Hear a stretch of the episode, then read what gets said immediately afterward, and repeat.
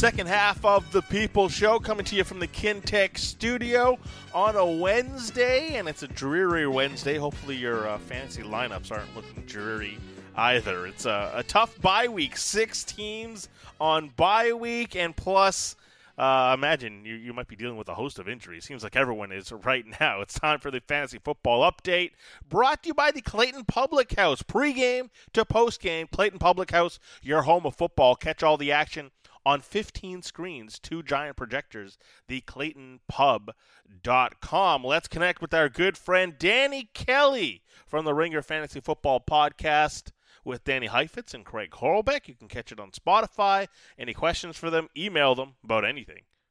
ringer fantasy football at gmail dot com. D K, what's going on? Oh, not too much. Just hanging out. How are you doing?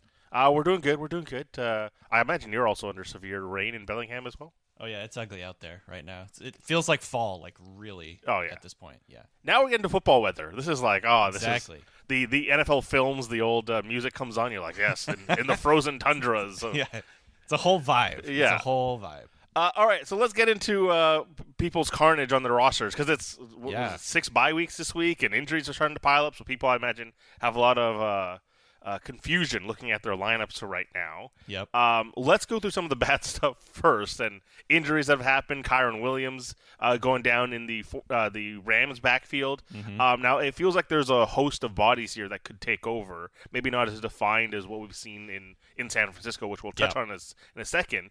Um, of the guys that are available, because even Ronnie Rivers has gone down, the right. the other backup. Uh, what do you like of the next uh, couple of guys? Yeah, this one's tough. I mean, I think all the, the 49ers we'll talk about, too, that's a tough situation to, to kind of parse. And um, the Rams, to me, the most obvious and the most likely situation here is we're probably going to see more of Zach Evans, who is a rookie uh, running back out of Ole Miss. He's a former big-time recruit guy, a former five-star player. He started at uh, T C U, and then he ended up at Ole Miss. Um, he was a sixth-round pick, so obviously not like super well thought of across the N F L, but there's some excitement there that he could potentially get a bunch of carries. And the big thing here, and the most important thing to remember is uh, Sean McVay, generally speaking, in the past has really just relied on one guy and one guy only in the backfield. It's like we've seen Kyren Williams come out of nowhere and just be one of the most heavily utilized running backs in the N F L this year. And, of course, he got hurt, so maybe there's, you know, reason that some coaches don't do it this way. But, um, you know, Zach Evans to me is like the most likely option. But that being said, I don't have strong faith that that's going to be the case because they did go um, sign Royce Freeman to the active roster from the practice squad. And he is a veteran. You know, maybe they just rely on a guy who has a little bit more experience, a little bit more. He's not as exciting or probably not as explosive, but, you know, maybe just having that experience out there matters. And then Myles Gaskin, they poached from Minnesota's practice squad. So there's a couple of guys that could get run. I, I would be most excited to see Zach Evans, and I think that's probably the most likely case, but it's more like, yeah, I have like fifty-one percent confidence that that's right. going to be the case. You know what I mean? And so um, to me, that's that's a tough situation. But it does sound like Kyren Williams is going to miss multiple weeks here. And this is something that you have to keep in mind going forward is these ankle injuries can linger longer than you think and really affect a guy. And so um, Zach Evans certainly is worth grabbing if he's still out there on waivers for you this morning, because I think there's a chance he gets a lot of run in the next couple of weeks. Am I crazy, or did I also see like Darrell Henderson is still part of this backfield as they well signed, at some point? Yeah, they signed him. He was a free agent. He signed. They signed him to their practice squad. So right, there's, okay. there's now, you know, obviously I think Royce Freeman would be the guy who probably play spoiler most likely because he was already on the roster. Mm-hmm. He was already on the team. He's been practicing with the team. He was on the practice squad. Um, but you know, Zach Evans, to me, looks like the favorite. He was the first guy to get carries in this last game when Kyren Williams went out. And Ronnie Rivers, like you mentioned, is out for at least a month now with a P C L injury. So, um, again, it's I don't have a strong confidence about it, but Zach Evans, to me, looks like the most likely option. Let's jump to the other team in that division, uh, the San Francisco 49ers. Now, coming into the year, you know, there was concerns like, don't take Christian McCaffrey first. Eli Mitchell might take snaps away. Right. That hasn't materialized at all. He's got eighteen attempts on the year. Now mm-hmm. we get to a scenario where it, it looks like, you know, Christian McCaffrey might be missing Monday night. And you look at the, who's kind of gotten the carries behind him. Jordan Mason's got twenty-one. Eli Mitchell's gotten eighteen. Now, some of that might be garbage time, Jordan Mason getting extra work.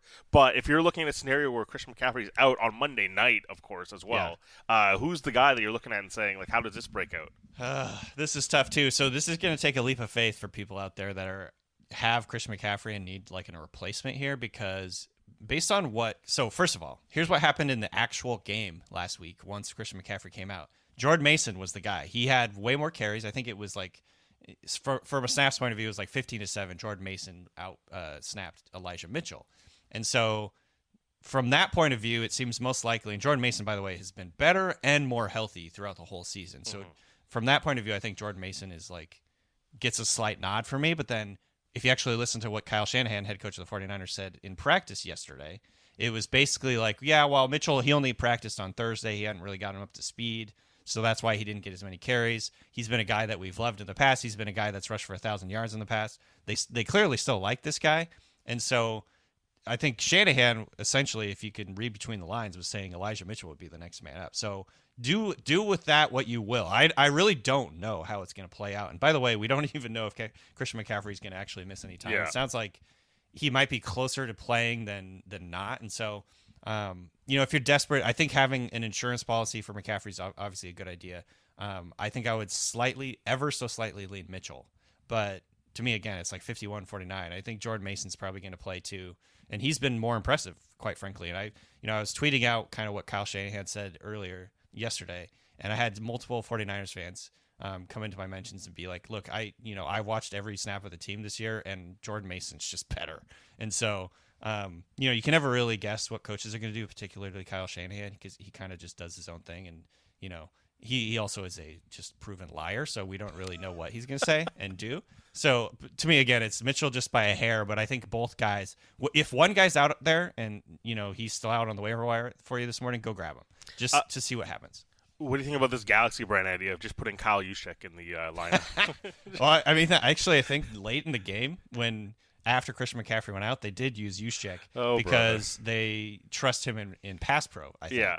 And so, and then of course, you know, Kyle Shanahan had to throw out that Tyrion Davis-Price is also, you know, chomping at the bit to yeah. get out there. And I, he's a guy that I really liked in the past. So, you know, they picked him in the third round last season. So who knows? I, I really don't know what's going to happen here, but I think Mitchell by a hair, I guess.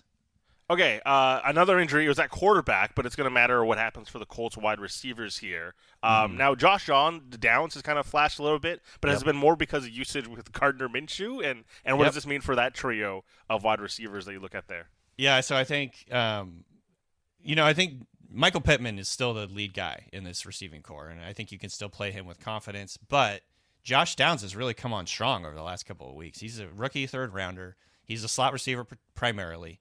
Um, and if you think about uh, Gardner Minshew and just like his skill set, he's not a push the ball down the field aggressively, big armed kind of player. He's like more of a dink and dunk, West Coast offense type of guy where he's, you know, hitting a guy in time, on time and, and in rhythm and kind of getting the ball out quickly. And I think he's going to, and, and for that reason, I think he's going to rely heavily on Josh Downs throughout the rest of the season. And Josh Downs is good, by the way, too. I, I really like this guy. You know, he's a very quick route runner. He knows how to get open. He knows how to find a soft spot against zone. He's got a little bit of run after catch ability. He was a guy I was really excited about um, prior to the draft. And so I think this is a situation where he can, and Josh Downs can really kind of shine. And so he's a guy that I'm aggressively trying to add on free agency or, or on waivers if he's out there. So um, to me, he's a guy that you can plug into your flex option um, throughout the rest of the season, assuming he can, get, he can stay healthy, because it's looking like now, uh, based on the reports this morning, yeah, it's it, the season's over for Anthony Richardson. They're just going to play it safe. And this is Minshew's team now for, for the time being. Uh, while we're talking about Q B injuries, uh, news today, Kyler Murray uh, expected to come back, or he's been activated to, in the practice window. Yes. Um, this is rather surprising given his injury, because um, mm-hmm. it happened really late in the year as well. I think so. I, I'm trying to remember the exact timeline. I want to say we're at, at past ten months now. Yeah. And this is generally the timeline you see with a lot of guys coming off of A C L injuries nowadays. It's like, you know, ten months to a year is about when they come back, mm-hmm. and give or take like how their, their rehab goes. Kyler Murray, of course, is a quarterback, so I don't know if he necessarily needs quite as much time as you would expect from like a running back where you're, you know, a guy that's like planting and cutting a little bit more than quarterbacks would. And so um, this is honestly, to, to be totally honest with you, I've been expecting this. I, I've been kind of wondering when he's going to come back. I thought he might come back actually a little bit earlier than this. And so this is great news, of course. Um, for everyone involved in this offense. You know, Josh Dobbs did a great job, all things considered. He came in and basically, you know, two weeks before the season was named the starting quarterback or whatever. And, you know, he's done really well relative to expectation, I think. But at the end of the day, he's not like a great quarterback. And so I think this is great news for Marquise Brown in particular, who's been awesome this year, who's been by far the best, um, you know, receiver on the team. And by the way, he was a college teammate of Kyler Murray. And we, when we've seen them on the field together, they have great chemistry and great connection. And so um, this is very exciting for what Marquise Brown can do for the rest of the season. Michael Wilson's been another guy who's getting a ton of snaps, um, you know, really been pretty impressive w- with what he's done. This is a rookie out of Stanford. And so those two guys in particular, I think, are beneficiaries of this. And then the other guy to kind of keep in mind going forward, in addition to obviously going grabbing Kyler Murray if you can, but um, tight end Trey McBride, there there could be sort of a passing of the torch here from Zach Ertz to Trey McBride. You know, we saw this in the last week. They played essentially the same amount of snaps, so they, they platooned or rotated. And that had primarily been Zach Ertz earlier in the season. And so I think, you know, with the Cardinals, what are they, one and five now? I think mm-hmm. their season, the writing is on the wall. This is not going to be a competitive season for them. To me, it makes most sense by far where they would, you know, play McBride, their young guy. He's a second rounder from twenty twenty-two. Play him, get him some experience. You know, he's looked pretty good, honestly. And if you look at the P F F grades, he's like top ten in P F F grades, whereas Zach Ertz is like seventieth or something like that. And so um, in terms of just on-field performance, Trey McBride, I think, is more exciting. And obviously he's the future there, not Zach Ertz. And so, you know, maybe the team starts to really play him over Ertz, and, or maybe they even trade Ertz at this point because, you know, it's it's not looking like this is a season that they're going to be super competitive. So, um, yeah, he's another guy I'd kind of keep in mind going forward if you really need tight end help, which I'm guessing a lot of people do. Uh, we, we, we've touched on L A. We've touched on the 49ers. Let's uh, did the Cardinals. Let's actually round the bases because I want to touch on Seattle's passing offense right now. Mm-hmm. Like, we can sit here and say, like, hey, D K Metcalf's fantastic. Tyler Lockett is, like, Mister Reliable after Mike Evans. But right now, like, are are you looking at these guys and a little bit worried about their production right now? Because I think D K is sitting around wide receiver thirty-six. Tyler Lockett's around the forties. They were drafted much higher. Right. Um, and this is the, the discrepancy between, like, real football and fantasy football. Because you watch them, like, hey, they're winning games and they're moving the ball and doing all this, but it hasn't peaked at all for these two guys. Right. Yeah, that's a good question. I honestly don't know. I think, um, and, and I'm looking at their schedule. It's not like they've played like these juggernaut mm-hmm. defenses either, so it's it's not necessarily like that kind of an excuse you can make. Um, I still have a lot of faith in Geno Smith as a quarterback. I know there's some people out there right now who are kind of oh yeah, there's some consternation around Geno Smith. I still think he's a really good quarterback. Uh, maybe not elite, but he's definitely very good in my mind. And so, um. I think both of these guys, their their time will come for having these spike weeks. I do think, like you said, though, um, it's just, it's been a little bit disappointing, particularly for Lockett, I would say, just because he, he's a guy that's been so consistent over the years. He's been really up and down. D K Metcalf, I think, you know, he needs to stop just shoving guys down after the whistle for some reason. He keeps doing this. Did anyone tell him he's not allowed to do that? I, that's my question. So that'd be the first step, is telling him he's not allowed to do that, um, because he's now done that several times this season and, and drawn penalties for that. But Um, I don't know. To me, to me, I'm still starting, honestly, D K Metcalf. I'm starting him every week just mm-hmm. because I think he has like the spike week potential. He's still going to be targeted in the end zone a lot. And I think, you know, his time could come. Don't start him maybe against the Browns in two weeks because the Browns defense is absolutely ridiculously good. Um, but you know, I, I'm still confidently starting D K Metcalf. And I think that Lockett is still a flex-worthy guy that you can kind of depend on. But he's also sort of a boom or bust. He, this is how he's been sort of his whole career. He's a little bit boom or bust. He'll have down weeks, and then he'll have amazing weeks. And so you just kind of have to you have to expect that with him. Uh, actually, while we're talking about some some defenses to avoid, we've had this conversation when you start, you know, plotting and, and looking ahead, be like, oh, what matchups do you want to exploit? And, you know, we've kind of said, hey, just get the good players. Good players do things against right. uh, all sorts of teams. But is there a threshold that you look at and say, hey, rather than target the, the top five teams that give up fantasy production, maybe it's top twenty-five, and there's only like five or seven to really avoid?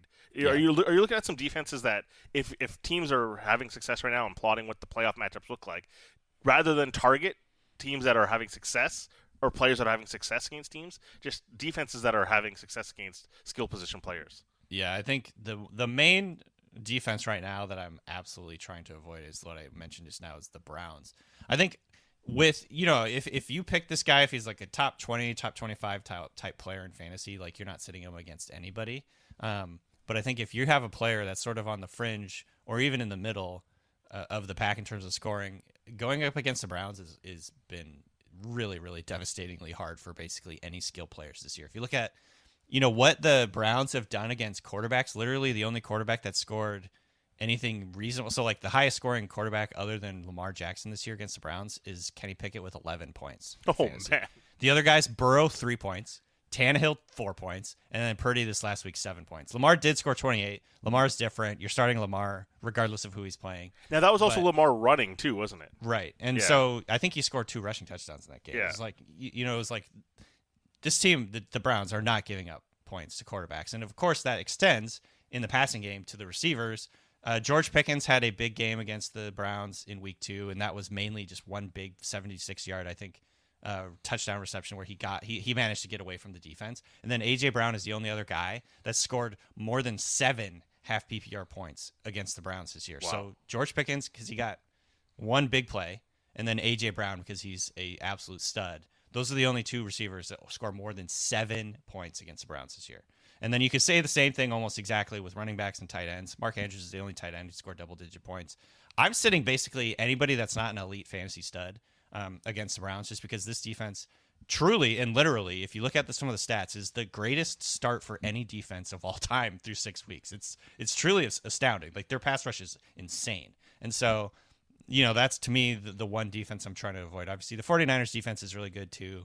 So, you know, it's not great going against them. But to me, the Browns are the really one team right now that's, like, scary from a fantasy point of view. Uh, so just to to give people a heads up, if, if they're looking end-of-season matchups, trying to get into the playoffs or just playoff matchups, they, from Week twelve onwards, they play Denver, the Rams, Jacksonville, the Bears, and the Texans and the Jets to round out the season. Mm. So maybe those teams, uh, maybe cross them off your list of uh, – the Rams. That's a scary one if you've got Cooper Kupp and Puka Nacua. Absolutely. So just keep that in mind going forward.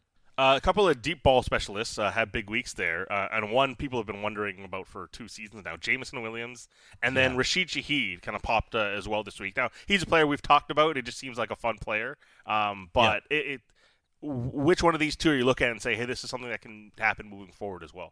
I would feel more confident in Shaheed right now just because he's playing more than Jameson Williams. Um Jameson Williams is a guy who I, I feel he's more of a stash for me. I think obviously the team had – really, really high grade on him. They traded up into the top half of the first round to grab him a couple of years ago. And this was him coming off an A C L. And then, of course, he got suspended. So he's fallen behind in terms of just, in, you know, getting himself into the offense. But if he continues to do what he was doing in this last game, and by the way, he only ran nine routes. So that's not great. Like, to me, that's like very scary starting him on your team because you basically have to have him be absolutely incredibly efficient with like the amount of playing time he's getting. He's, he's still playing behind Marvin Jones for crying out loud. And so that to me is the worry. But at the same time, he's very good. He's explosive and he can create big plays. And so like the trio of those things together, maybe we see his playing time start ticking up over the next few weeks. Maybe it gets over fifty percent, sixty percent. If he becomes a starter in this team, it's wheels up for him. But for now, you're kind of hoping that he can make, make big on these like, you know, explosive plays down the field, touchdowns or whatever. Um, and, and to me, it's going to be very, very boom or bust. So just beware if you're starting Jameson Williams. He's not running a ton of routes. He's not playing very often, um, even though he is clearly good, good at making big plays. And so um, I think that's the deal with Jameson Williams. For for Shaheed, it's more just there's a lot of mouths to feed in, in the Saints offense, and he doesn't get as many targets as you might like. He's still running behind Michael Thomas and Chris Olave. Chris Olave is an elite player. So you know, maybe we see sort of Shaheed start to go ahead of Michael Thomas in terms of like number of plays played and and target rate and all that. And that would be like obviously very good for Shaheed. But for now, he's another guy like Jameson Williams who's reliant mainly on the big plays. But by the way, he makes a lot of big plays. And so I've got him. I have honestly have him in deep leagues. I've got him starting in a couple in a couple leagues because um, he's just I think he's that good. But it is going to be another situation where, like, don't be too surprised if he has a, a down week here or there and, you know, mixed in with some of those big weeks because he's a, he's an explosive downfield player. And if he doesn't get one of those big plays, he's probably going to be pretty quiet.